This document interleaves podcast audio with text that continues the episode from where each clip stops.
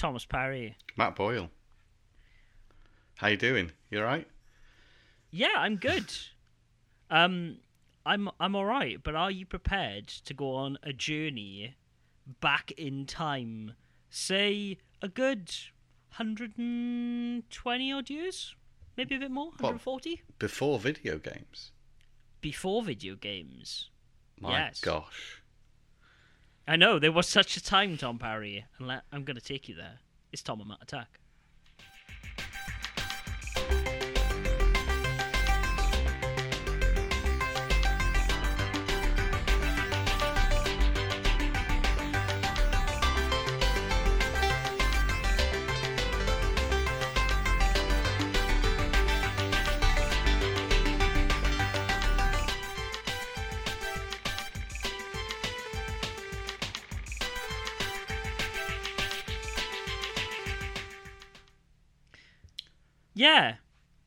Video games, Tom Parry. Believe it or not, right? There was a, a precursor to video games, and they were just called board games. Oh, we're not talking about board games now, are we, mate? And and if you wanted to to play a game against someone, you had to physically get something out of a, a cupboard. You had to dust it off because you haven't played it in a while. You have to set it up, and then you played against someone. Well, that that physically. depends. You could have the same situation with a video game. Say you haven't played your uh, Mega Drive for a while, you take it out of the attic, you dust it off, and you play uh, whatever. I don't even want to know how dusty my Mega Drive is, to be honest with you. I saw um, people talking about Soleil. Oh, some sort of RPG, yeah, for the Mega yeah, Drive. it's Cru- Crusader Century, I think it's called on the Genesis.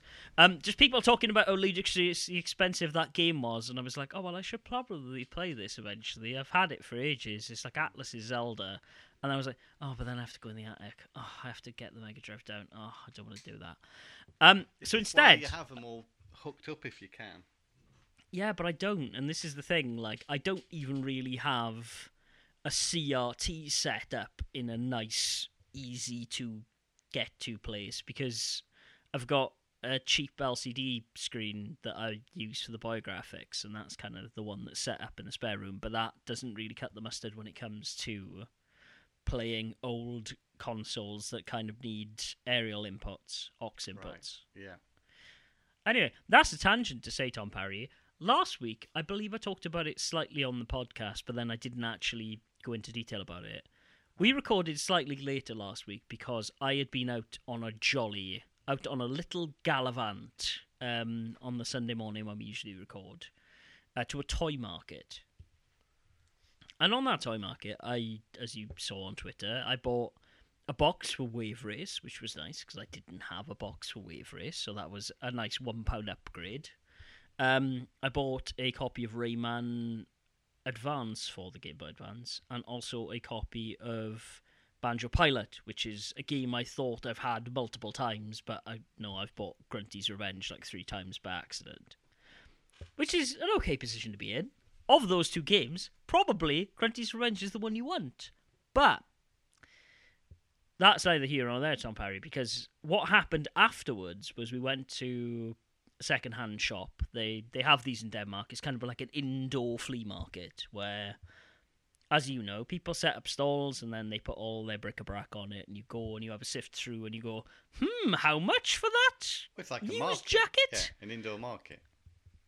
Yeah, kind of, but it's just people's crap. There's, there's not really that much useful stuff there, is there? So it's it's not an like you indoor go in... car boot sale. Yeah, exactly. It's just like people leave it on the shelves. They don't have to stand there and go, right there, Pokemon cards, 15 Oh, quid. Right. No, they have that Yeah. in the UK. It's like if you go to an antique emporium, you know. Yeah, kind of. Yeah. But like, it's a cross between that and a car boot sale for those who haven't seen them, those who don't live in Denmark. Yeah. And so I went there, and while I was having a pot around, I saw some games, I saw some toys. I was like, hmm. I ended up buying a load of like vintage stickers, as I showed you before we recorded. Um, Have you stuck was, them um, anywhere interesting yet? No, I haven't. They're still actually by the side of the computer from last time we recorded. It's got a sticker of Limahl from uh, who sang Neverending Story. Yeah, he's half naked, but Yeah. there was also um, a Revenge of the Jedi sticker in Yeah, So these are and I was- circa 80, 1980. It says 1984. I think on the 84, that's interesting because Jedi, what, came out in 83? Yeah, I guess so. Yeah. Yeah, that's really weird. Hmm. Okay, I guess they just had the asset lying around and they thought, why not? Let's use the old poster. Anyways, um, I I had a, a look around, and because of that, I I saw some board games. I was like, oh, you you don't often see good board games of these things. And my sister in law's been asking me to try and find an English copy of Scrabble. So when I look at board games now, I'm like, okay, is there a copy of Scrabble here? And weirdly, right, in Denmark, I find lots of copies of Scrabble. They're all English on the side of the box. And it's only when you pull them out and look at the box that you realise it's in Danish and you're like, oh shit.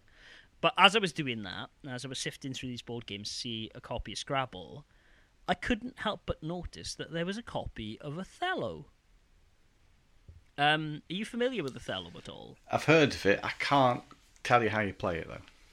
Right, essentially, what Othello is is a grid of eight by eight, and you have little pieces that are black on one side and white on the other. They kind of look like drafts, Mhm. but the whole idea of it is you put one down and then you put a a counter next to it, and then that flips it over. So you're kind of trying to sandwich your opponent's pieces.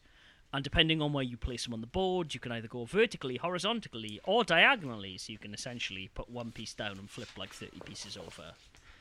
You already mentioned One Piece this episode. Oh, there we go. I've ticked it off. Don't worry, I'm going to talk a lot more about it. Um, and so I bought this copy of Othello because Nintendo has a history with this game. Like, it was one of their first arcade games. They made one of those set top box things that they were doing before they were doing consoles, like the breakout version. So, like, they, they have a history with Othello. There's a Game Boy game for Othello. There's actually two. There's one called Othello, and there's one called Othello World, which is also on the Super Nintendo and a host of other things. And so it's it's always been a game that I've been curious about. And at the time, my mother-in-law was here, and so I was like, "Oh, great! Here's a board game that's quite easy to explain that doesn't require language. This will be excellent. We can play this some nights." Didn't. I ended Like playing Snakes and Ladders.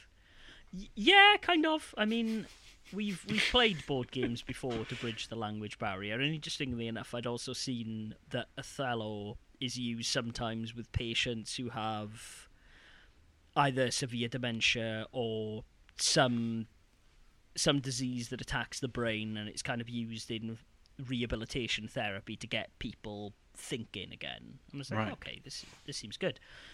Anyway, we played a couple of games with it. She's all right, your mother-in-law, by the way.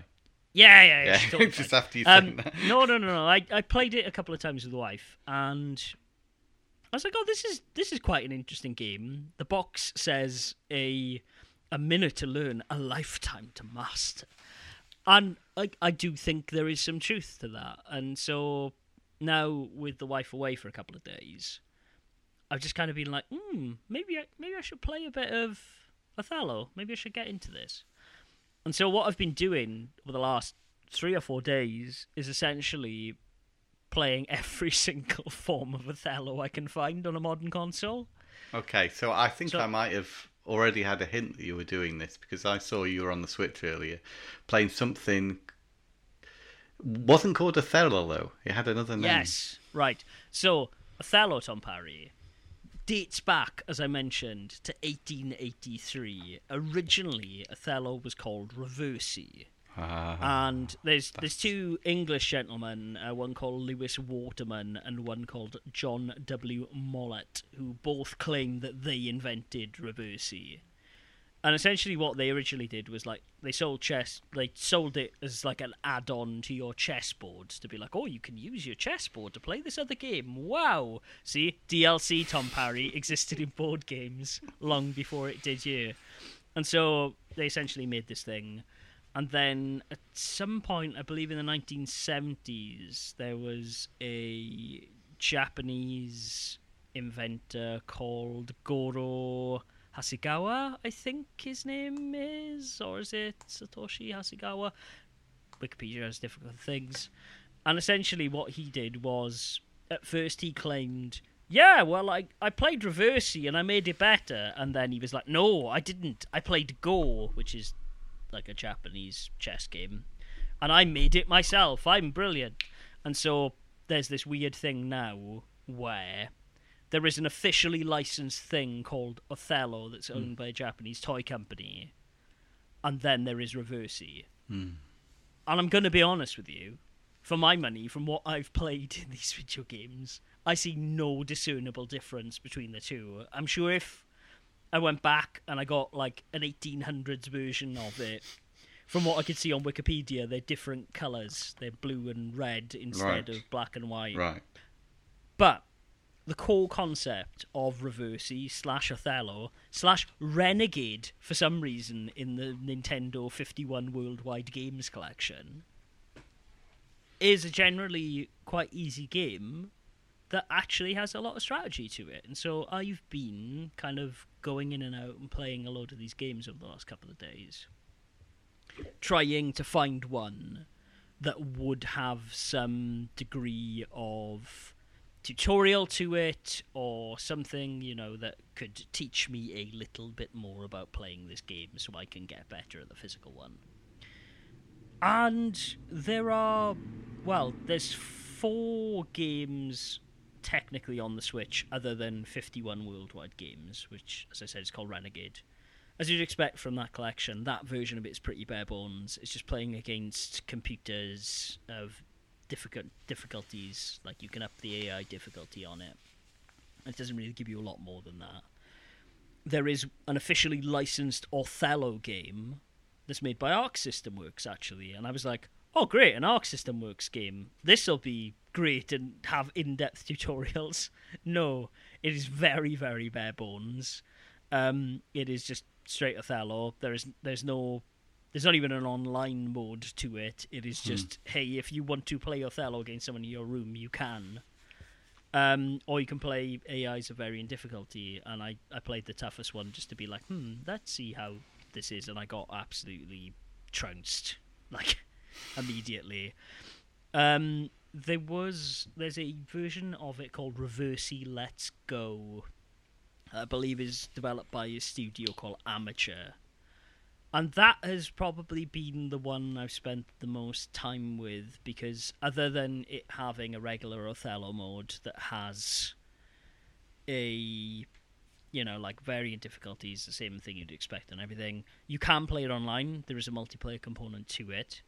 And there is also end moves, which I don't know if you've ever seen, like, chess things in a newspaper, but essentially, from what I understand about chess, is if you want to learn chess, you learn moves. Like you learn, like okay, this Mm. is the opener, these are the closers, and a lot of like I, I remember seeing them in like the Times when I was a kid, and in the Guardian, they would have like end moves of chess to be like you have two moves, win this game in two moves, and so a lot of what Reversi slash Othello is is about those end moves because by the time you have a lot of pieces on the board, as I said, you can kind of throw one piece down and change like 30 pieces on the board if you're very good. If you've thought about the board enough to be able to do that, you can make massive changes in the last couple of moves. And so the the British Othello Association tutorial I was watching on YouTube essentially said it's not about having the most tiles, it's about having the best positions on the board. So yeah, the long and short of it is I've played an absolute shit ton of Othello. Well, it sounds to me like you're real, it. really into it. Yeah. I mean, it, it, see, the thing is, right? I've been, you know, I've I've been listening to audiobooks, I've been listening to podcasts, I've been trying to catch up on things to, you know, distract myself from the terrifying world outside of video games and everything else. And it's just a nice game to play that makes you think Hmm. and you can do something else while doing it. There is also there's a two other weird Othello games on the Switch. Um, one of them is called Sushi Othello, and the whole idea is there you're trying to like flip the pieces in a way that kind of springboards the sushi around. I didn't actually buy it because it was like fifteen quid, and I was like, I'm sure this is fun. I'm sure this is all right, but it, it it's not really what I'm looking for. Mhm, Like this seems mhm. more like the Domino's Extreme or Domino's Express version of Othello. Yeah, you want the more do. pure version.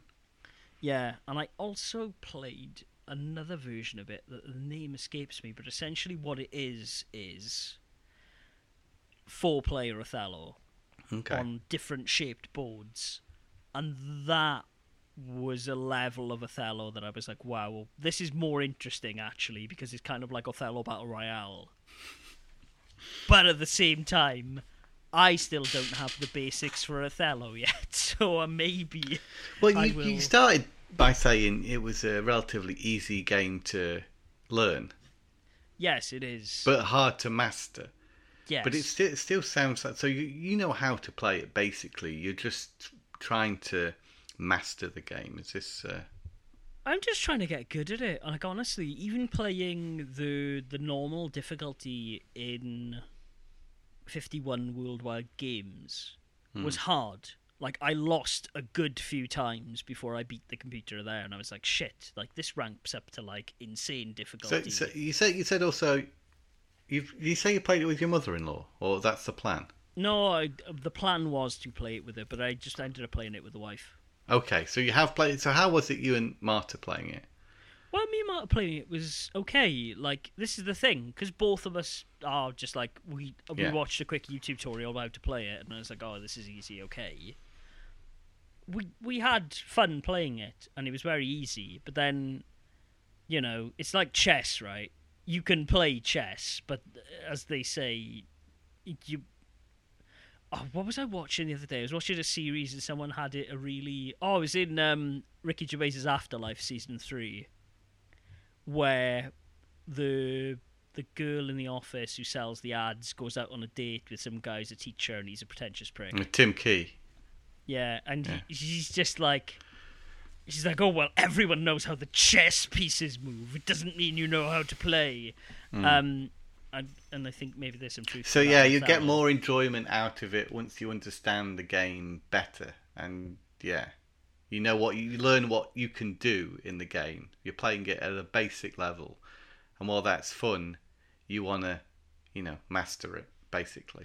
Well, I, I mean, I don't even know if I want to master it, to be honest with you. I just kind of want to understand the depth of the game, and I think now I'm getting there. Like, there's, I watched this, like I said, this British Othello thing. that was like, oh, these are the names for the squares and mm. all this kind of stuff, and I was like, I don't know if I need this level. So I shouldn't detail. get you a I love Othello" T-shirt quite yet. Not quite yet. I mean, to be fair, I'm having a lot of fun playing these different games.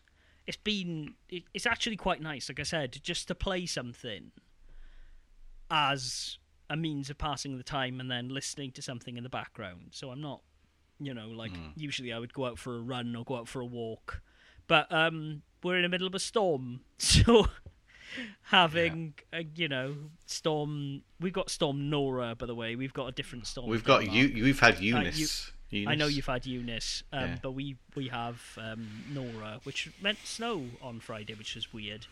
You but- can't ignore her, can you? Oh God. Um. Yeah. So essentially, it was just like, okay, I want to, I want to listen to this audiobook I'm listening to. I want to play something while I'm doing it. Obviously, watching One Piece or playing something. And to be honest, I have been playing Pirate Warriors. I'll talk about it in a bit. And you can do the same thing, but I was like, well, there's also story going on. That sounds like some impressive multitasking, Matt. Yeah, so I was just like, okay, I'm just gonna play some Othello. I'm gonna learn how to play this game well, and then I will listen to these audiobooks. That's Okay. what- That's what I've been doing. Been all right. I've actually managed to talk about Othello, a board game, on this podcast for 20 minutes. I'm pretty impressed with that. So I'm gonna pass the ball over to you, Tom Parry. What have you been playing? I'd be interested to see if anybody, uh, you know, gets into Othello from your little introduction there. Oh, side note, actually, before I, I pass over the ball, um, there are a load of Othello games on the iOS, as you would expect. Um, Reversi. Uh, there are a couple of official ones. There are Othello branded ones. Yeah. There are Reversi branded ones. There's no Renegade ones. Like I said, I can't figure out No. where that name comes from. A real renegade. even even on the Nintendo on the collection. It's just like, oh, it means there's opposing forces. That's where the name comes from. I'm like, yeah, but you made the name up. like, I, I, it's great you giving a justification. But anyway, point was, I was going to say, I tried a load of them. I would say the best one for what I actually wanted in terms of like tutorial and kind of making you think about Othello is this one called Smart Othello. And it's actually developed by a guy I think who was like the American champion of Othello in 1992. Mm-hmm. And it's great because it's got varying difficulties of AI, but it's also got hints to it. And so when you make bad moves, it warns you and gives you like a little pop up going like, right, this is why you don't want to put this here. Wow. I, yeah. And there's also like there, there seems to be a big thing, like it is in chess in Othello, with essentially you can watch like logs of championship games Uh-huh. play out, which is kind of entertaining. And like you can you can I'm just showing Tom a board here. It's like an Othello board, but you can like go back and like see their moves and how their moves affected stuff, which was kind of geeky and kind of nice. Does, It was has like- this at all come from Wordle, perhaps? Because I'm looking at that and I'm thinking, oh, you know, it reminds me. I know it's not the same as Wordle, but it reminds me of the same sort of thing. You're looking at a, a grid of uh, different colour uh, panels, and uh, yeah. Did you think there's any connection to you playing Wordle and then you moving on to Othello? Or I know they're I mean, but- to, to be fair, like I maybe there's a social aspect of me wanting to play games with people again that aren't too strenuous and don't Yeah. require you know a 500 quid console. Well, but Marta's sister wasn't looking for Scrabble because she's been playing Wordle. No, actually, No. it was kind of a coincidence of me going, "Oh, you like Scrabble? Let me show you something." Okay, yeah, yeah. Yeah. I, I, funny enough, I, I bought my first, oh, my my own Scrabble board this Christmas. I've, Yeah. I've I've never had one on my own. I've always played it with my grandparents. Um, they've got the deluxe Scrabble, but uh, Oh, yeah, interesting. it was. uh, So I remember just after Christmas, I had uh, some money, uh, and I walked in W. H. Smith a load of Scrabbles. And I tell you what, the the build quality is not quite as good, especially not the board. But yeah, if you go in and buy an officially licensed Scrabble game, you can also get Harry Potter Scrabble. Did you know that? And Yeah, Star yeah. Wars Scrabble. I'm sure you can. I'm sure you can buy Scrabble of like everything. Well, they're the only two I know of. But anyway, I've got the classic Scrabble. Um, yeah, I just wanted to mention it as I've not had a Oh. chance to talk about. s- See, this is the thing. If I'd have known we were going to talk about Scrabble, there's an excellent board game. I will tell you what I will do. I will add it to the show notes of us talking about games because I will explain the game. If you're interested of ever playing this board game, you can find it in the show notes for this. We bought a game that was essentially like Scrabble with cards, Right. and No kind of- board. it there is a board as well, but it's not the same. It's more that you were trying to spell out words uh, with the cards in your hand, like much like the letters, but you're not trying to do the same like up, down, left, right, like vertical and diagonal. What about words word scores? You know, like double word scores, triple word, word scores. That's a big part of Scrabble, isn't it? Where you're placing the tiles is how you're scoring the points. Yeah, it, it doesn't work like that. Ah, right, Like I said, it's more it's more about spelling and more about you. I think there's also cards that you have that can like increase your point score and this kind of Hmm. stuff. Okay. We played it; it was very enjoyable. I can't remember what it's called. Apparently, there's also a Scrabble version of this called Scrabble Slam, which I imagine is probably the same thing. But Okay. I will put the the name of it in the thing. Interesting. And uh, lastly, to draw a line under it, has playing Othello made you want to eat Oreos at all? Yeah, actually, I saw that people have done a Yeah. version of it where Yeah. essentially you just take the top off an Oreo and then whoever wins gets to eat cookies. And I was like, that sounds pretty good. Yeah, I was just going through the um, the Google Play Store, looking at all the different apps. The one you mentioned, Smart Othello, doesn't seem to be available on Android. Oh, Um, yeah, on Android, there's a very similar one that I think is called Reversi Tutor or something. Because Okay. I was looking at it and I wanted to get that, and then I couldn't on iOS. So, Yeah, there's a lot of them. So uh, yeah. So, suffice to say, though, Tom Parry, probably look out for a biographic on Othello coming up. So Biographics coming back. just for me to talk about Othello some more. Wow. Yes. Well, you've got to find what you're passionate about, and that's that's where we uh, create the content, isn't it?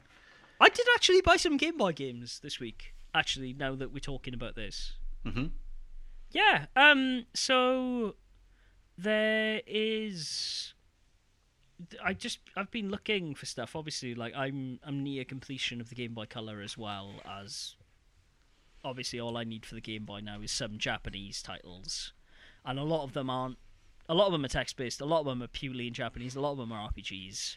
And so, if I ever manage to go to Japan again, um, I will I will look for them there. But because they're quite pricey, I've not been that bothered.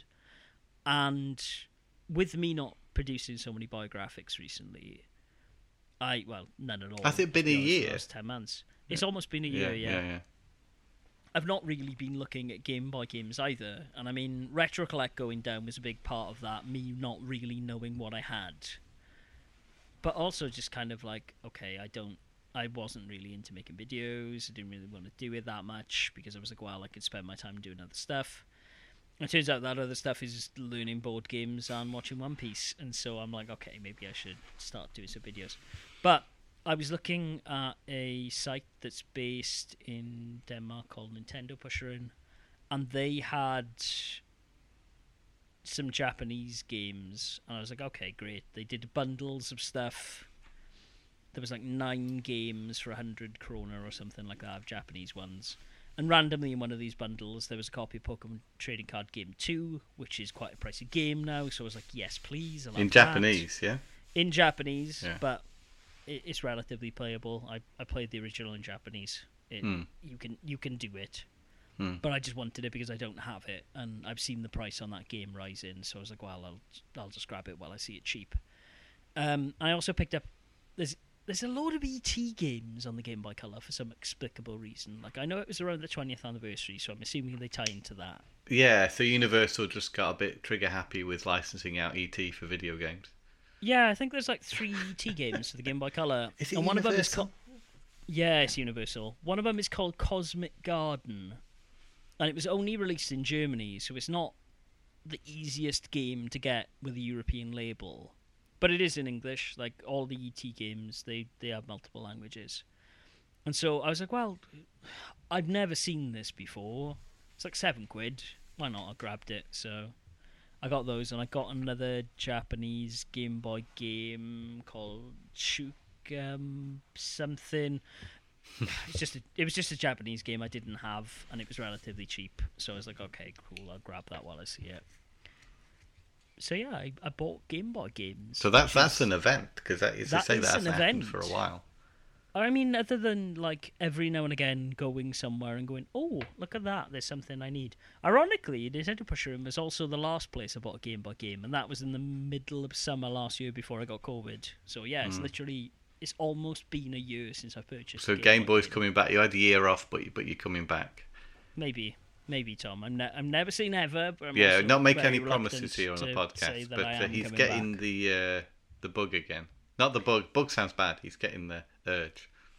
exactly the itch. Let's not say bug. Not after COVID. No one's getting any No, bugs. exactly. I've I've had that twice. I'm good. I'm fine for bugs for now, thanks. Unless it's a bunny. Yeah. So, I've been playing a few things. I I did get Grapple Dog, as you might have already seen. Yeah, you I may have noticed me playing it on the Switch, and I've got my I've got some thoughts on Grapple Dog. I, I Oh, can really? share them with you if you like. I've played, I think, what the first four or five acts of the game. Oh, really? So I'm sort of we're not levels. It's all the first level, isn't it? It's like it, well, they all Oh, have okay. the same. Yeah, yeah. I see They still mean. have the same music throughout, which Yeah. which as much as I like that track, after you've the levels are quite long, you hear that a lot. I kind of feel like it'd be great. I don't want to start off with criticisms of the game, so I've got lots of good stuff to say about it. But that track is wonderful. It sounds like it's ripped straight out of Sonic Three. It really does to the point where it's like, does this is this even got the same melody? I don't know. Anyway, um, you hear it a lot during the first portion of the game, so I'm hoping that that changes up in the second level. I hope we get another bit piece of music to listen to. We do. Oh, we good, do. good. Okay.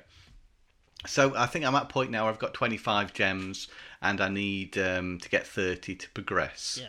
So, and I have found that the gems, uh, where they're quite straightforward to find at the beginning, as this levels get a little bit more complex, you find yourself not running across them as easily and really having to go out of your way to find them. Yeah. So perhaps on your first playthrough, which is what I was finding, that I wasn't getting all the gems. And I certainly Yeah. feel like now, other than the first couple levels where I got them all, I think, I will have to go through and replay the rest of the levels to get those gems. Yeah, did you feel that that was kind of at odds with the pace the game wanted you to play it at? Ah, yes. Okay, so one of the great things about um, Grapple Dog is the momentum that Yeah. you build up as you swing through the level. And as you said uh, last time, it feels in that sense like Sonic, Mm-hmm. uh, which I really appreciate. Even when he, he jumps, he jumps into a ball. Yeah. It took So- me a while to get used to. I kept getting hit by enemies because I was like, oh, I forgot I've got this weird curve to my jump. Yeah, there are a few things you have to sort of get used to, I think, at the beginning of playing Grapple Dog. Especially, I found myself pressing the wrong button a lot. I wanted to do Yeah. the uh, grapple, but I was doing the bounce, you know, working out that one's on B, one's on X.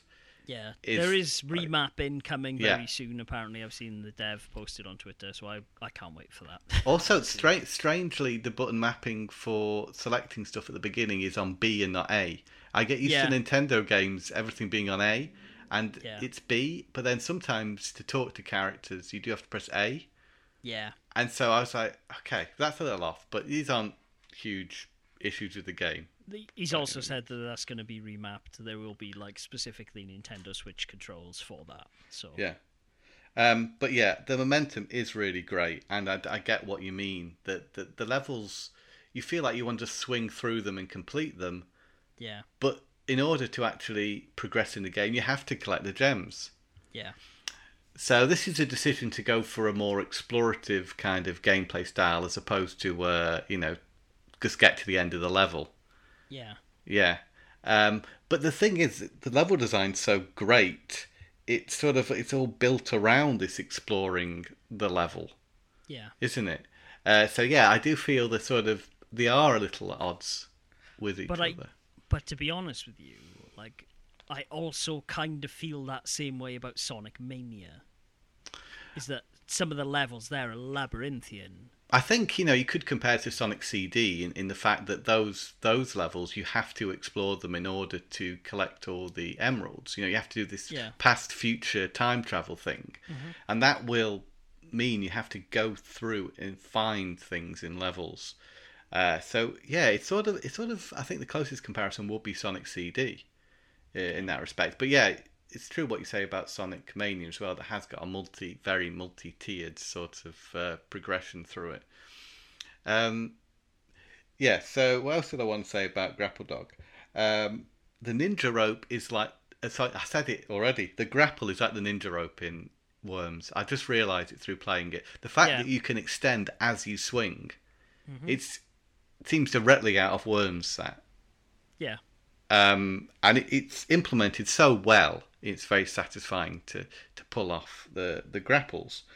And there's so many sort of like uh, different mechanisms to progress through the level, cannons that shoot you out and things. And yeah, it, there's a lot to keep you interested. In those first four acts that I played, each act seemed to introduce a new sort of um, mechanism to uh, yeah, as you to help you traverse through the level, which really kept things fresh and interesting. I think the the level design was really fresh and interesting throughout the whole bit. The only thing was, as I say, as much as I like the music, now I've got to play through all those levels again and listen to it. Um, it's great to listen to, but I think a, any good thing you can have too much of a good thing sometimes. yeah. It's like it's like that point, isn't it? When remember radio? Remember when we used to have to like listen to songs that people would subject us to? I I, vague, I really remember this with the Red Hot Chili Peppers. By the way, hearing that first time and going like, "Wow, this is a great song," and then being subjected to it for like six months non-stop on every single radio station in every single restaurant in every single bar was like, okay, cool, I'm done with this now. I never need to hear this song again. Like, Yeah. as much as I find amusement in Anthony Kiedis saying steak knife con job, I don't need to hear it. No, I, I totally get what you mean. Um, but yeah, the, actually, I saying about the level design, it, it really quite clever the way it's all Yeah. built up and really well designed. And actually, the speed that you move at, combined with that sort of level design, not only does it remind me of Sonic, but it also reminds me of Super Frog. If you ever played the old Team 17 game Super Yes. Frog, Yeah. the, I, I remember I played the, the remastered version on the PS3 and, and, and uh, fell asleep playing it once. I was so tired for some reason. yeah. Um, but Super Frog, yeah, it's sort of like the look of the, the first few levels in um, Grapple Dog and the speed and the explorative explorative nature reminded me very much of, of Super Frog, actually. Um, it's a charming game. The dialogue's funny. You know, I didn't expect to be talking to characters. I didn't expect there to be much of a story element to it. And you know, I'm not always one for that, as it slows gameplay down, especially when this game is sort of a reasonably fast-paced, paced uh, platform game. Um, but yeah, it's got that sort of charm that a rare game has. For instance, you know, you talk to these animals and they come out with some some funny stuff. You know, Yeah. so uh, it how it adds to the game's uh, unique charm. That part of it does. Uh, so so that's okay. Yes, not uh, not a criticism of the game at all. Um, a couple of things I will- I would like to say about it was uh, the loading. Why does this game have to take so long to load? It's not like maybe I'm just used to SSD, but um, sometimes if you want to re- reload a checkpoint in the middle of a level, it Yeah. takes quite a while. So if it'd be great if that could be optimized. A- minor a minor thing I can I can live with it, but I just wonder why this is an issue on, on Switch. Why why can't it load a little bit faster than it than it does at sure. present? Yeah. Um, but yeah, that's everything I have to say about Grapple Dog. I really like it. I it, it's fun. I kept what I kept wanting to keep playing. I told you. I was just Uh, like, look, this is so, a gift yeah. from the world to you, Tom Parry. Is Yeah, yeah. No, you you're you would exact, exactly right. It's such a well done game in so many uh, respects, and you know, say the core gameplay is fantastic. There's just a few little things which I noticed about it, uh, but it really is a very accomplished um, video game. Hundred percent. Well worth picking up. I would I say. totally so, agree. so yeah, I agree with you. Yeah, it's a strong recommendation from me. Yeah, I'm gonna say that I agree with you too, Tom Parry. Um, I played uh, both Pirate Warriors three and four, um, and to be honest with you, like I played Pirate Warriors three. I think that game shows its age a little bit. It felt very much like a PS2 Dynasty Warriors game for me. It felt very dated. It felt that I was running between points. It was like it's nice to yeah, it's nice to play the start of the story again. But there's just something about the gameplay here that isn't gelling for me. I played like two hours of it, and I was like, okay, I'm gonna I'm gonna skip on to Pirate Warriors Four, which I enjoyed a lot more. If I'm honest, I I think Hmm. The visual. Well, each game in the series has been an evolution. Yeah, from what I've played the start of all of them, and yeah, I can agree with you. I, I, I think just in terms of visuals, I just think in terms of flow, in how you're actually acting, it is still very much a, a Musou game. It is still very much you running around kicking the arse of a million enemies. The the second mission, I think I, I beat up like two thousand five hundred people as Sanji Mm. in the like ten minutes of it, but it was good. It, it did make me laugh though because I was like, oh cool, I'm going to play Sanji. I imagine in a game like this, playing as a character that's a speed character, as they have different classifications, would be quite fun. And it did give me a warning. There was just like, warning, there's ladies in this mission. Sanji will be ineffective against women. And then I had to try and defeat an enemy, but as people who watch One Piece know, Sanji doesn't hit women. And so I couldn't hit the woman. And so I had to just wait there and watch the NPC of Zoro like chip her down and like I was like, okay, I get why you did this, but why then make him a playable character in this mission? This seems really weird. Besides that criticism, I, I really enjoyed it, and then I moved on to some Unlimited World Red, and I do agree with you, Tom Parry. I think that is the One Piece game that I've wanted. Now, Hmm. it is a bit of a shame that it is a 3DS game that they have upscaled. Because I was thinking about it after I played Pirate Warriors 3. I was like, okay, actually, what do I want from a One Piece game? Because there's bits of what I've experienced in the different games that I've kind of wanted to be in one thing. Like with World Seeker, I thought the the idea of it being a story out of time, so it didn't have to like walk you through all of the things from One Piece I've already seen, was a great idea. The fact that it was like an open world, you could traverse it, I was like, okay, this is kind of what I wanted. But then I was like, well, maybe I wanted a Musou game. I played the Musou game. I was like, man, maybe I don't want that. Maybe actually what I want is Kingdom Hearts, but One Piece. And I kind of feel like that is where Unlimited World Red is. Okay. It kind it kind of reminds me of Birth by Sleep, the PSP Kingdom Hearts game, and how it plays. I take it you've played this a little then. How much have you played it so I far? played about an hour of it, I think. Okay, yeah, I've played about half an hour of it, so you've played more than me. Yeah. So that was just just my initial first impressions of Unlimited World Red is maybe this is you know more what you're after. So I'm I'm happy to find out that perhaps I was along the right lines with that one uh, because I was a bit like, well, I don't played it much. I hope it's what I think it is, uh, Yeah. but it turns out it is sort of what what you want out of a One Piece game. Yeah, I think so. Like I said, the- scope of it feels hampered by the fact that it's a 3DS game. Although, is it- was it- Because I know it's on 3DS, but I, know it was also on um, PS3 as well, and it was on Wii U. now, were those all ports of the 3DS game? Those are all ports of the 3DS game. Oh. I thought it was And- the other way around, like the 3DS game was its own thing, you know. Uh, it was the same game, game- but downscaled from the original. Nope, the 3DS game is the one that is then upscaled. It's available on the PS4, I think on the Xbox as well, and the Switch. Yeah, it is, yeah. Uh, I don't think Xbox, I think it's just PS4 and um, Ah, that would make sense. and Switch, for, for that one at least. All the other games like World Seeker and Burning Blood uh, and Pirate Warriors 4 Yeah. are on Xbox. Yeah, but it, Yeah.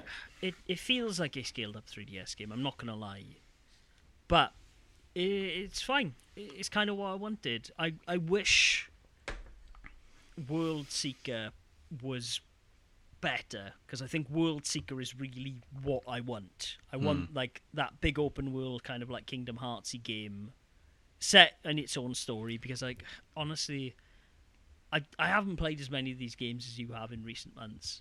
And I'm already sick of like reliving One Piece moments. I'm just like, oh, I, I get it. I just want to play as these characters. I want more. Really, because sometimes I felt like when I first started watching One Piece, I was like, I want to find a game where I can do the things I'm watching, where I can sort of uh, um, re- reenact these battles with characters I've just watched. You know, yeah, so that was what I was after, really.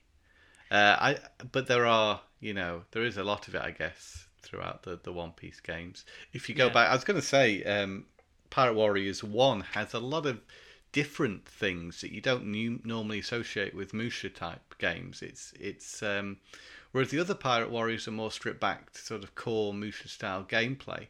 The original Pirate Warriors had some odd sort of like mini game ish things um, Okay. that broke up the uh, action. It did ask you to do some different stuff at times, and uh, that probably makes it the most unique one. But again, that starts at the very beginning. So I, you know, as much as I'd like to recommend that to you, I don't know if it's necessarily what you what you want. no. I mean, this is the the weird thing with it, and like I think Unlimited World, from what I've played of it so far, kind of gets the balance right. In Okay. that you are, you know, it is kind of its own story, even is kind of taking you through some of the old areas. Like the first thing you do is go to Punk Hazard, and like you you are going through those areas, and you are kind of reliving One Piece moments, but framed differently. Like you fight the big dragon, and you fight Caesar on Smite Well, I don't know because I've not watched that yet. and that it's different to how it plays out in Hmm. the cartoon. It is kind of interesting though because I think I've almost watched a thousand episodes of One Piece now in the past three years, and I'm like, oh yeah, fuck, I forgot about that. Yeah, It's wow, just- yeah, there's so much. yeah, Um, it's funny. I bought a load of One Piece stickers recently. I stick them on my laptop, but um, I went through all the stickers, and I'd say over half of those stickers were characters I had no idea who they were. You know, I had a lot of stickers, so so I just picked out the ones I knew who they were, and that was hardly any of them. well, I mean, this is the thing, right? Is like when I went to Japan, admittedly, last time I was there, I wasn't all on board the One Piece train like I am now because that was pre-pandemic. That was in 2019. Remember those happy days? Um, and I remember seeing One Piece merch, and other than like the occasional Chopper plush, I was like, I don't really know who these characters are, and obviously, like. You know the core cast of One Piece. You know Sanji. You know Zoro. You know Yeah. Nami, and of course, like lots of Boa Hancock statues, which I still find odd. Cause there's not enough uh, Usopp stuff though. No, I, I think he's an underappreciated character. I, I do think so. To be fair, right, like there is an arc to me in Usopp. Like I hated him for a good. because like- he's a bit scaredy cat. Oh, he just the Oda uses him a lot as like a plot device to to extend stuff, and I kind of really didn't appreciate like he's like, well, if you just did this thing, this fight would have been over, and like because of him bumbling and being scared of stuff, it Or maybe it's because like uh. I I like those sort of characters a lot. The Mr. Bean type. Uh, I mean. I do too, but like when it when it's him being that way is a detriment to the story progressing, then I'm just like, oh, get over it. Like, I'm so But- glad he's in. there. I'd love a, a figure of him because I've just um, finished watching the a part of uh, One Piece where they're on uh, Little Garden and yeah, the, with the giants and they Yeah. fight Mister Three with the wax candle Yeah. man, and Usopp's riding around on the I can't remember what it's called the bird thing. yeah, Uh, which is really cool design, and Usopp with his goggles on on the bird. I just oh that looks he just looks really cool as a character. I've seen Usopp later, and he's got like muscles, and I'm like, what on earth happened to him? He's really like beefed up. yeah. So the, the time the time skip happens, and after that, like he he is still very much Usopp. Okay, he- he's just got he like a six pack. Yeah, Yeah, he kind of becomes more well-rounded as a character. He's still a goofball. He's still Yeah. very much like anytime anyone does a transformation or whatever. Like, oh, you haven't met Franky yet, have you? In the show, I've met him Oh, in the in uh, games. in games, uh, like the uh, the VR game and such. Yeah. yeah. He seems like he could be quite entertaining as a Franky character. is a cool character. He's Yeah. another character The one he was introduced, as like, oh, I don't know about this, and then Okay, we're, we're going off talking Yeah. about One Piece Yeah, too much. yeah, now. yeah. Gushing about One Piece. It's very easy to do. Uh, we've do got to talk about the gunk. have you finished the gunk? I finished the gunk. Okay, so I'd read online it was about four hours long, and that's what I was expecting. I was expecting, oh, I'll play it for like another hour and I'll finish it. The last section of the game, it's very challenging, and and uh, it took me longer to, to, to finish the last section of, of the game. Um, there were points in that last part where I thought, I don't know what I'm meant to be doing here, which is the first time I'd experienced that in the whole playthrough. Uh, but then, you know, I worked it out. And yeah, I think it was very satisfying uh, having worked it out. And the fact, you know, it didn't take that long to work it out, but some of the spatial puzzles at the end really do tax you.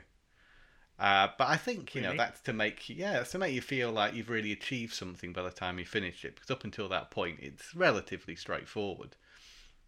But it, it does progress. Um, there is a there's a build up to the difficulty of these puzzles, and at the end, yeah, they are pretty tricky. So the game, I finished the game in six hours, Yeah. and that's with getting nearly all the um, upgrades for the character.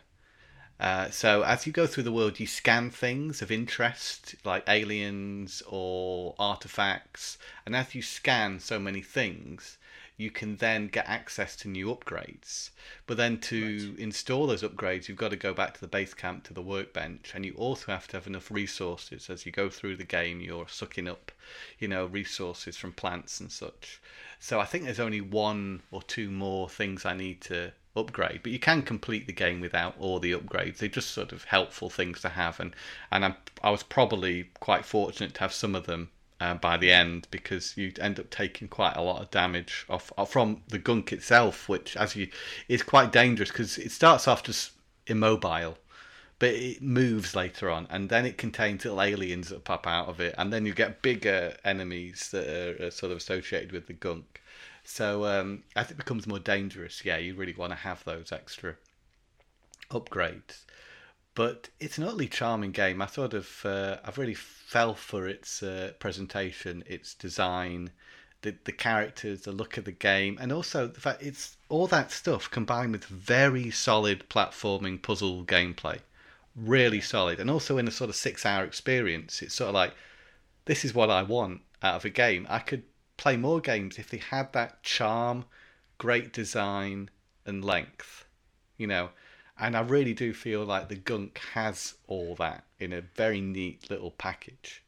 Yeah. Um, you know, it goes to it has some sort of emotional content as well. You know, that there's a great uh, development to the characters throughout the game, and by the end, as you're flying away from well, as as as your uh, as the game ends, you and Yeah. you and your uh, your friend you're, you're chatting, and you know, I I don't know, it's you- hard to explain, but it's got a certain magic to it. I would say. Do you think there will be more gunk? Do you think I can see them going on more adventures because this is like really sort of like one adventure. They land on this planet. They're scavengers basically. They've got a history. There's a past. That the main character Rani, who you play as, she's got this metal arm, and you know something's happened in the past where she's lost her arm and she's got this, and there's a real bond between her and I forget the other character's name, but she's like the pilot of the ship. Uh, you know they've been on past adventures. This is one adventure. It very much is well they've moved on. You can certainly see more, Yeah. but because the gunk is so revolves around the gunk as a mechanic, I think if they did another game, they'd have to come up with something new, Yeah. Uh, a new type of uh, gameplay. Um, but yeah, I'd certainly like to see more of these characters and more of this excellent art design that is present in, in the gunk. Uh, I would rate it very highly. It's the best thing I've played since Biomutant, and I think it shares a lot with Biomutant. Is it has a character and charm like that game does. It also also Yeah. has um, an environmental message as well. It's not thrust down your throat or anything like that. It's it's it's there, and I think it's uh, it's a good message to have in a game. Yeah, I mean, it's by Image and Form, right? It's by the SteamWorld people. Like, I, I think. Oh, they- this is what I want to investigate. What else they've done? SteamWorld Dig. It's the SteamWorld people, yeah. Wow. I mean, this to me feels like a, ve- a big departure. I Yeah. I didn't know if this was like the, one of their first games or if they'd had much uh, many other games developed. No, I mean, like, SteamWorld Dig, SteamWorld Heist, SteamWorld Quest, like, things precede this. I'm not surprised that it's a good game and it's resonating with you so highly because even Hmm. though I, I didn't really love SteamWorld Dig in terms of how it controlled, I really liked the atmosphere of that game. I thought it was really well put together. And it, I can see why you would say that these characters feel like they have history because I think a lot of the stuff in SteamWorld also feels the same way. It feels like the world is lived in, and it feels like the characters go beyond the world which you're Yeah. experiencing when you play. Well, that's, that's game. exactly right. Yeah, so that's. Uh... But Gunk is very well made. You know, the the one point in the Gunk where I, I forgot where I had to go, but that was more my fault because I sort of I was at the point, but then I was like, oh, I want to go back to the base camp. So so so uh, I went back to the base camp, and then I, I couldn't remember where I went to go meant to go next.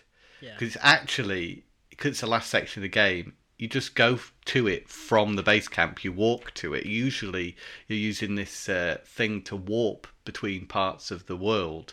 And usually that or you go to the warp port portal and then you know where you're going to go next. But because this went this part of the game went directly from the main hub i totally forgot that. So i spent like an hour I, yeah i spent like an hour just wandering around uh, the world, which I actually quite enjoyed because the music's really good.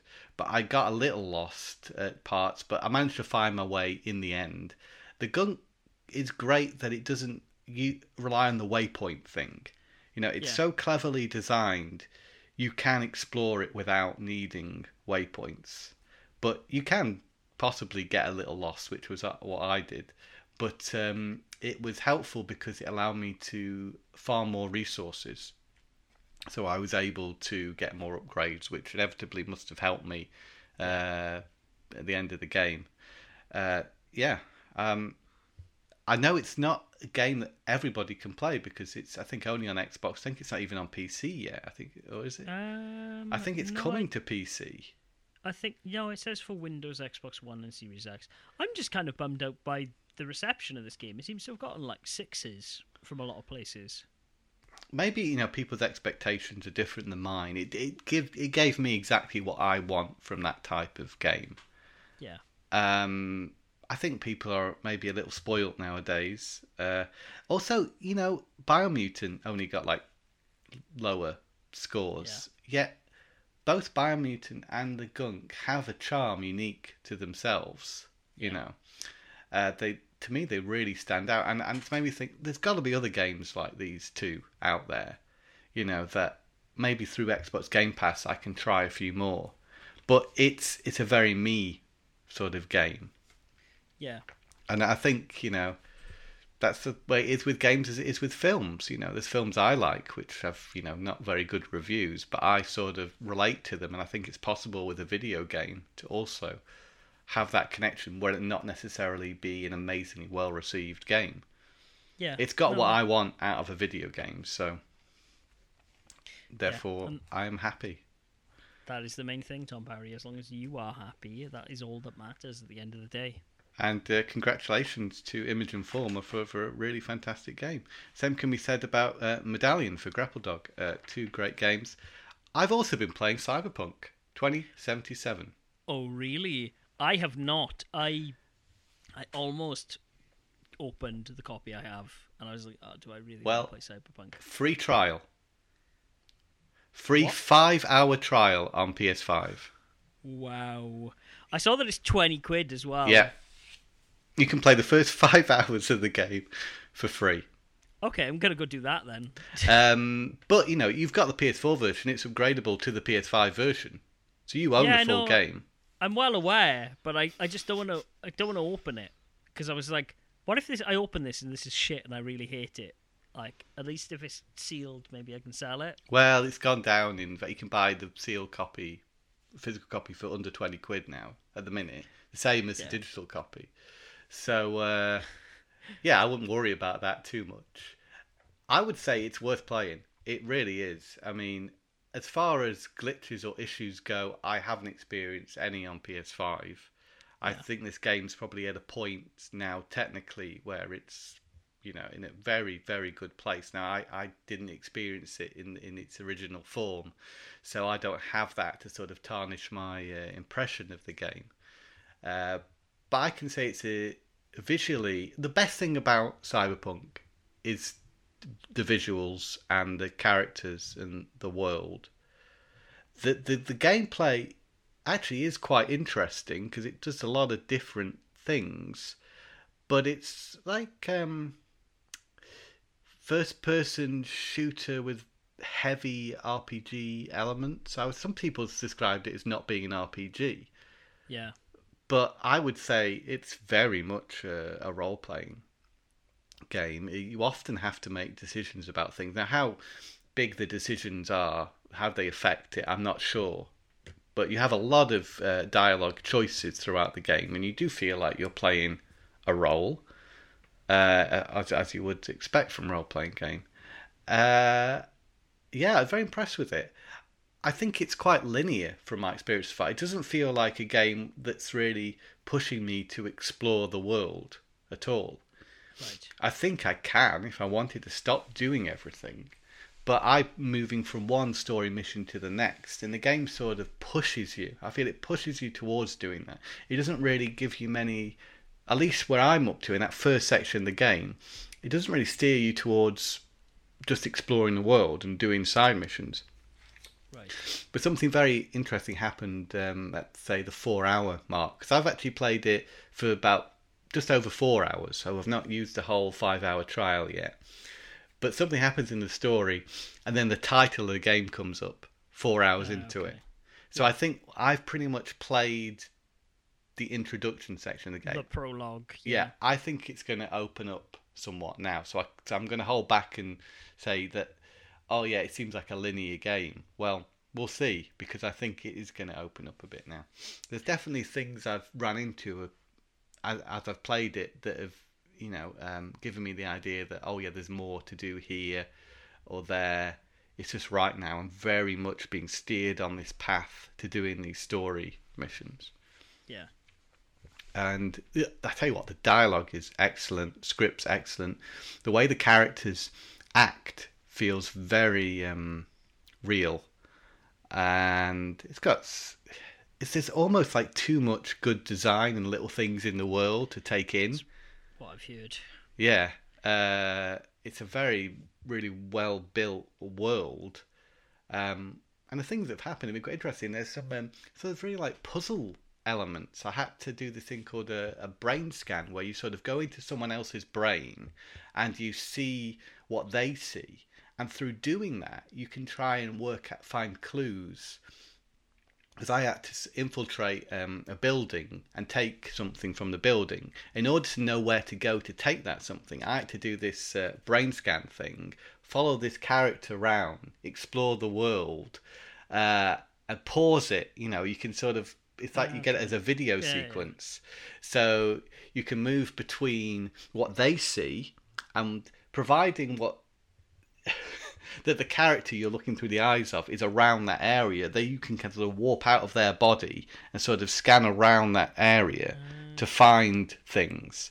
And so that's how you sort of piece together the clues in order to work out what you eventually need to. But there's no way of not doing that. You have to do that Yeah. in order to. It's sort of like again a little linear because there's no way you're going to progress unless you do that. You can't just sort of do that half-heartedly and then try the mission.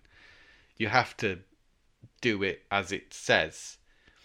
So There Yeah. was there was a game that did that a year or two ago where it was kind of like you were going into dead people and kind of exploring how they died. I can't remember what that was, but that that it sounds like the version in Cyberpunk is more interesting. yeah, I, I, I think there's no reason, especially not now, if you've got a PS5 or Xbox Series X or S, then try Cyberpunk. You have the option for free if you haven't already tried it. See if you like it. Yeah. It's quite quite interesting actually because I was like, hmm, let me look.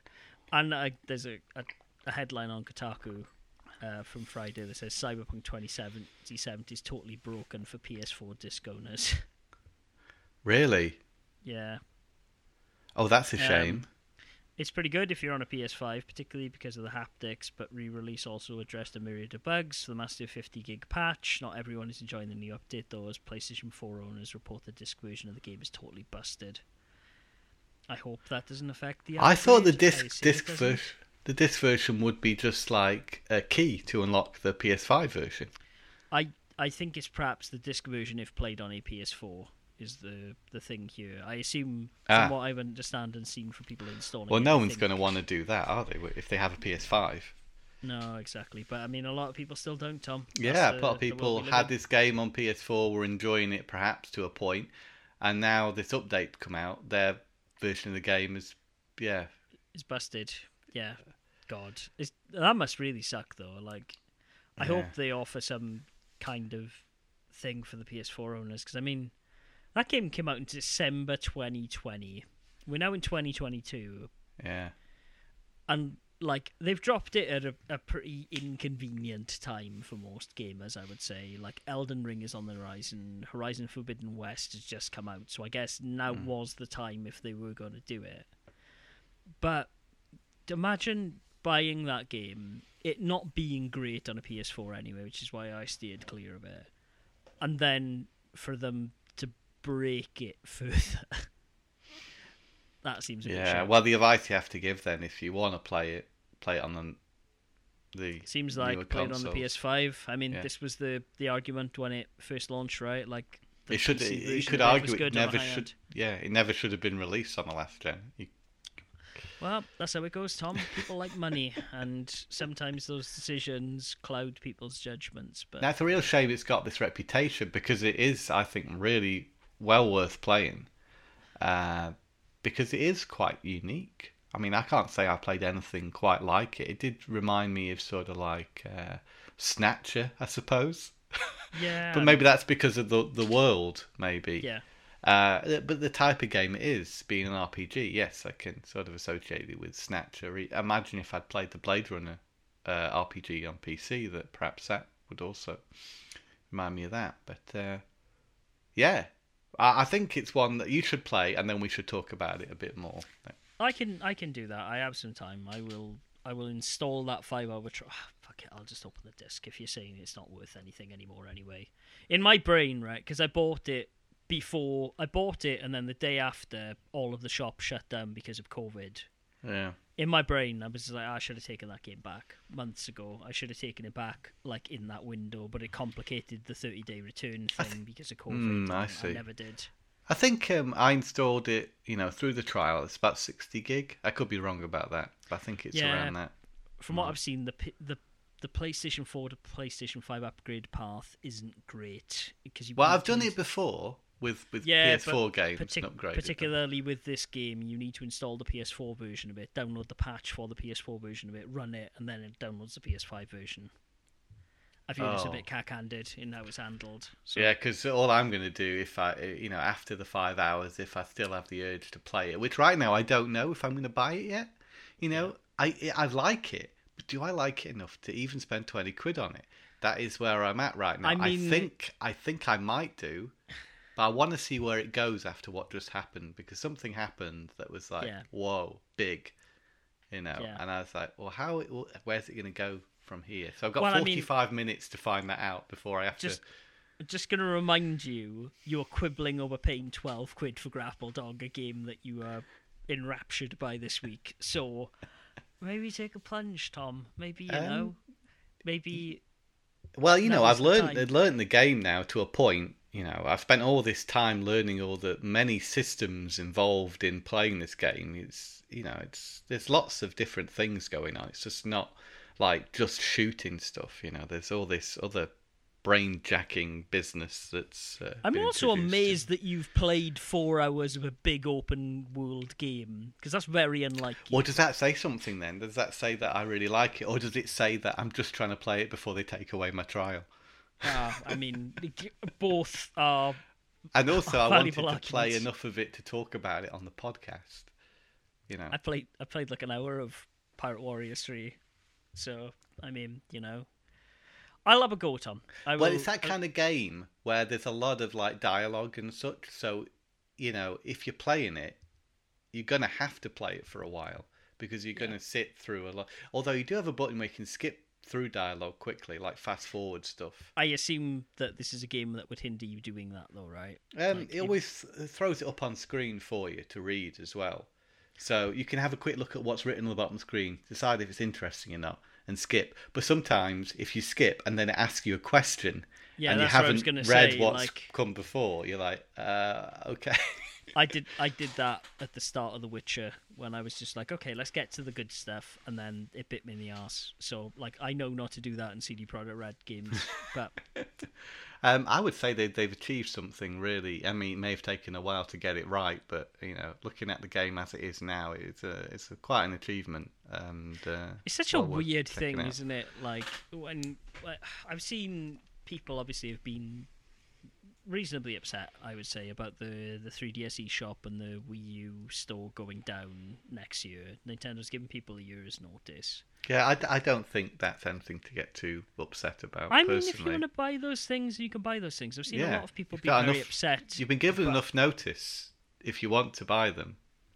to be fair, right? Like, I, I'm a bit annoyed about it because it's the same thing that happened with the Wii, right? Like there was Yeah, stuff on that Wii store that I was like. I should buy this, and I was like, oh, I don't need this.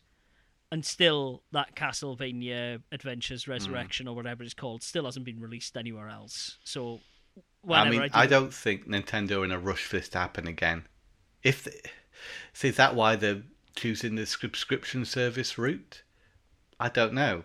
Why can't they keep this as a constant across their next console as well? If they decide to do an eShop for Switch, can't they just connect that eShop to whatever new console they release? I I think they'll be smarter about it going forward. I think whatever comes after the Switch will build on the Switch in a way. Yeah, I, I think it's got to, to at, at this point. Um, but they have chosen to do the subscription service, which is probably the easier thing to do, Yeah, uh, and actually very good value. You know, just think how much those individual games were costing you on the Wii U. Any N64 game was like like a tenner, wasn't it, or something? yeah, You know, just for one game. And now what you're getting through your subscription is a lot better value. Now, people might be feeling like they want to own the games. Well, you know, you, there still are ways to own them. You know, if you really want to own them, you, you, so you Yeah, can buy them physically. I know that's difficult for some of the more expensive games, but right now, for at least next year, something like Paper Mario, you can still buy on the Wii U. That's if you've got a Wii U. That that's also the thing.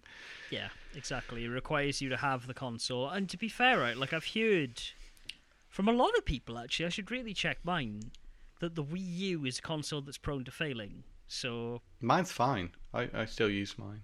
mine's okay too. Like apparently people have had issues with their 3DSs. Uh, Um, yeah, I, do, I don't think people should be necessarily angry at Nintendo for you know closing those shops because it's inevitable. It's got to happen.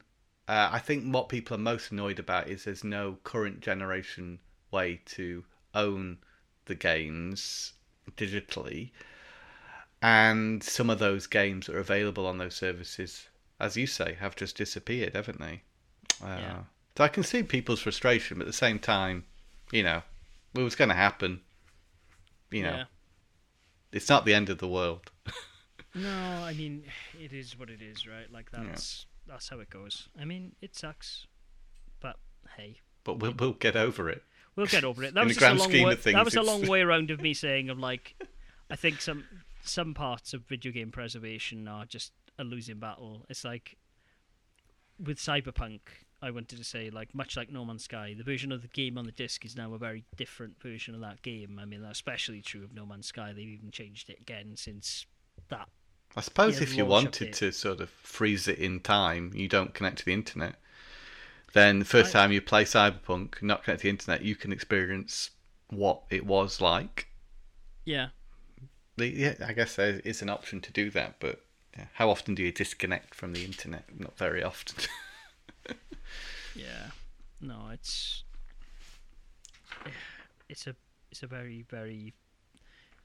No one wants to do that, right? And like everyone wants to preserve stuff, and I get it. And I saw there's a YouTube, uh, Twitter person I follow called Cheesemeister who tends to post a load of interesting things. He lives in Japan, and he was kind of like, "Oh, uh, am I? Is my hobby of doing games preservation a losing battle when I see stuff like this?" And I'm just like, "Well, to some extent, yes, because time is fleeting, and I mean these are all."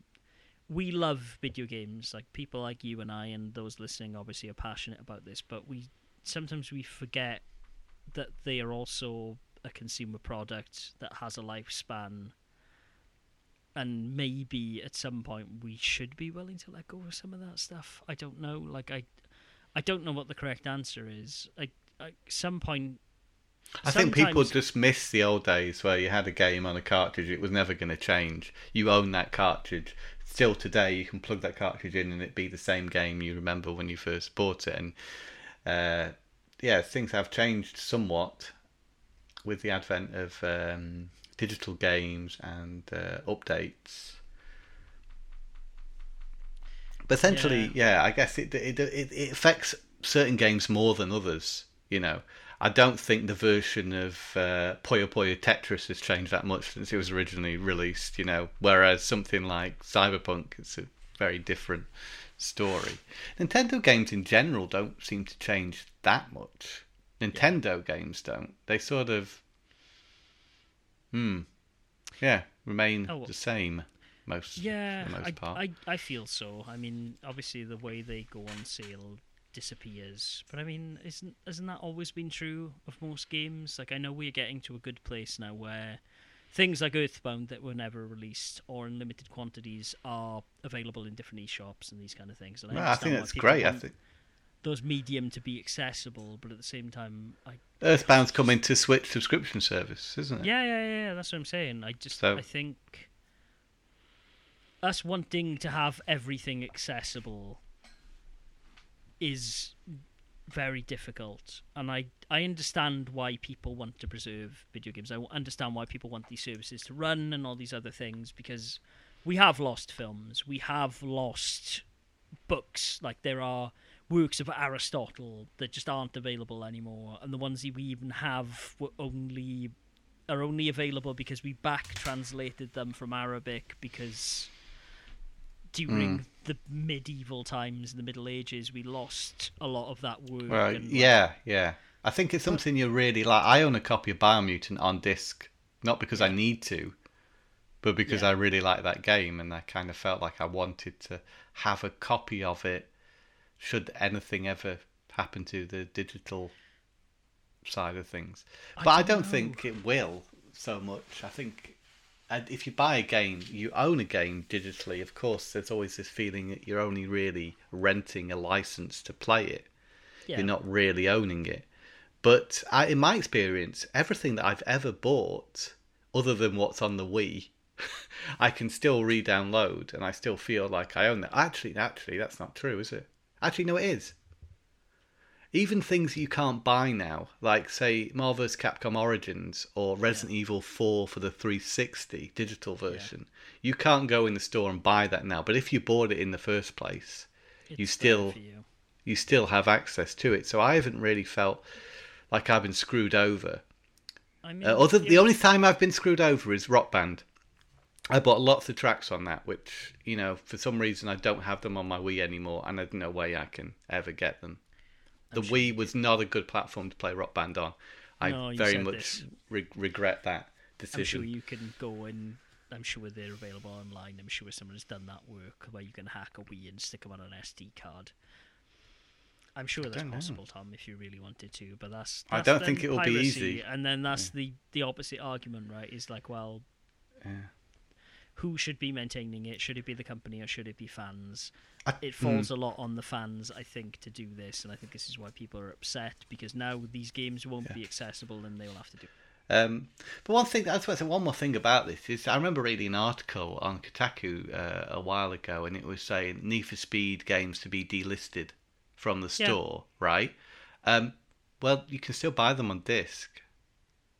Yeah, but I, I think Um, you can still your disc copies will still work. You can buy them second hand on disc. There's no way in a million years eh, that, that those games are unplayable by anyone now. The- the- No, by uh, delisting from the store hasn't made them inaccessible. It's made it's much cheaper to buy them physically anyway. They're in abundance. You know, you could fill landfills with them.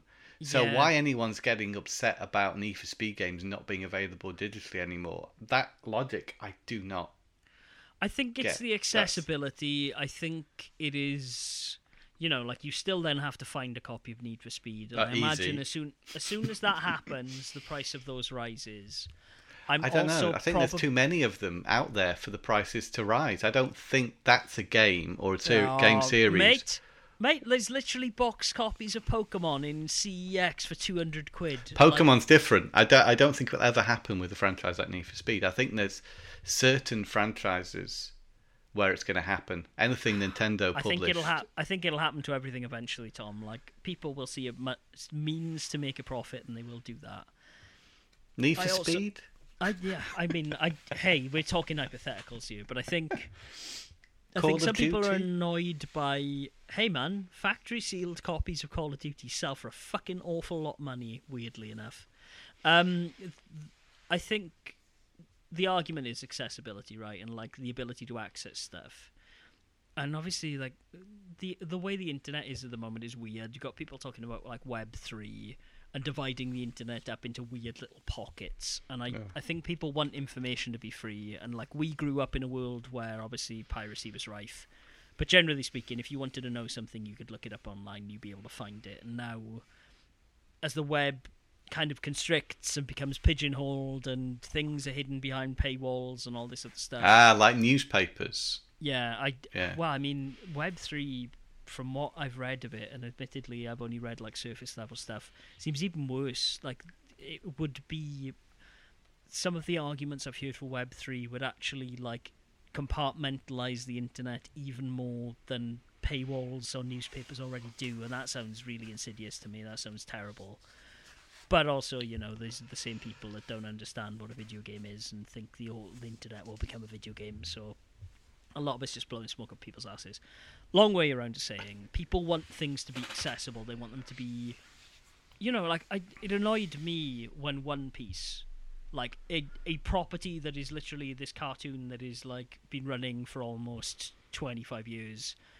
I couldn't see certain episodes because certain platforms wouldn't let me because they didn't have the mm. licensing rights within certain things. And I was like, well, let me buy it then. Let me give you money, and I couldn't. There was it was really frustrating. I couldn't buy it on DVD because it hadn't been released. I couldn't purchase it through Amazon because they wouldn't allow me to buy it in this region. And I was like, Oh yeah, the regions well, what, and such. what yeah. do you want me to do then? Like, I literally am willing to pay you for your service to give me this product so I can watch this, and I can't. And from that lens, I get why people would be frustrated. I think it's because we want stuff right away. We're getting used to having stuff available to us very easily, whereas this was Yes. not the case when we were growing up. Oh, you know, I Jesus, remember like getting like Region One anime DVDs for like twenty quid for like three episodes. Mate, you know. do you remember when something would be on television and then you'd never see it again? Do you remember, like, when literally, like, the only Yeah. way to watch a series was literally to watch it at, At that the time. time? I Because think then it would never yeah. appear again. They're things that are still only to the now, right now, being re-released on DVD for the first time. Yeah. You know, that like TV shows and things. So we we live in an age where it's better than ever. Yeah, but but, it is. but because we're used to it, when something like we're talking about happens, ooh, well, we, we get a bit. I get it, but I also I also see the futility in it, if you know what I mean. Like I understand the want to preserve things, but I also understand that if the companies that aren't the companies that should be preserving their own stuff aren't doing a good enough job of it, then maybe you have to ask the question: Is this? No, actually, I'm not going to ask the question. Is this There's so much I think content. There's so much um, content out there. You know. Um, I don't know what I'm trying to say now. I think we've no, burnt well, out on this subject. No, I. I, I understand what Um, you're saying. Like, so, like, if we phrase this a different way, right? There are books, Tom Parry. Like, there are best-selling books from like 1920 that I cannot tell you that they were loved and revered and you know like accepted as the best thing in the world in the 1920s yet you and I don't know them because history has moved on. They are of a time and place, and the stuff that is relevant to our time and place, your things like you know, golden age of like Russian literature, your Chekhovs, your Dostoevskys, they have remained a part of the conversation because people curated and said no, these things have something to say about the human condition that is still relevant to hmm. us today your Aristotle's, like I said, like they people have saved those works, people have translated them into things because they believe that they are of historical importance enough to do that. Yeah, so so people are making a decision to decide what's worth preserving and what's not worth preserving. Yeah, and uh, the an- the, the obviously the the opposite of that, which is what I think is going on in video games, is everyone's trying to preserve everything, Hmm. and that is the thing that I'm not sure. But then it's like, well, if you don't preserve everything, what do you preserve, and who decides? So Who decides what's important enough to preserve? You know, am I? Yeah, is the gunk important enough to preserve? Most people I- would say no, but personally, Yeah. I say I think this game should be av- available to people for you know as long as possible. like- you know, Bi- Yeah. Biomutant is not going into that vault, Tom Parry. What I Biomutant, mean? yeah. Like yeah. I get it. it it's a it's a weird thing. It it's all hypotheticals anyway, isn't it? It's like, can we preserve everything? Should we preserve everything? The, these are not conversations that I'm particularly worried about as a person. But I think we have to Um, take away that we're- we're in a pretty good position for accessing media. Even now, old media we thought was lost. Some of it is being made available again. You know, it's a good place to be. Uh, I can understand why there are concerns surrounding video games, but uh, yeah, What can you do, Tom? What can you do? Oh well, I, love that when we go into a rant at the end of a podcast and both of us are out of energy. But Oh, hopefully dear, we made a point yes. there. Hopefully Um, we made a point. yeah. Good chat. Uh, good chat. I hope you've enjoyed that too, uh, dear listeners. I hope it made sense to you, and please, if you have angry tweets, don't send them to us. It's okay. I got called a Zoomer the other day on YouTube. What does that mean? I mean, means that I'm Gen Z Tom Parry and I'm o- I'm overcomplicating things. But you're not, are you? No, well, I I said right. So I, I We're millennials, aren't we? We're, technically. Yeah, yeah, yeah, Yeah. Gen Z is millennial though. I think. Is it? I thought that was the one after.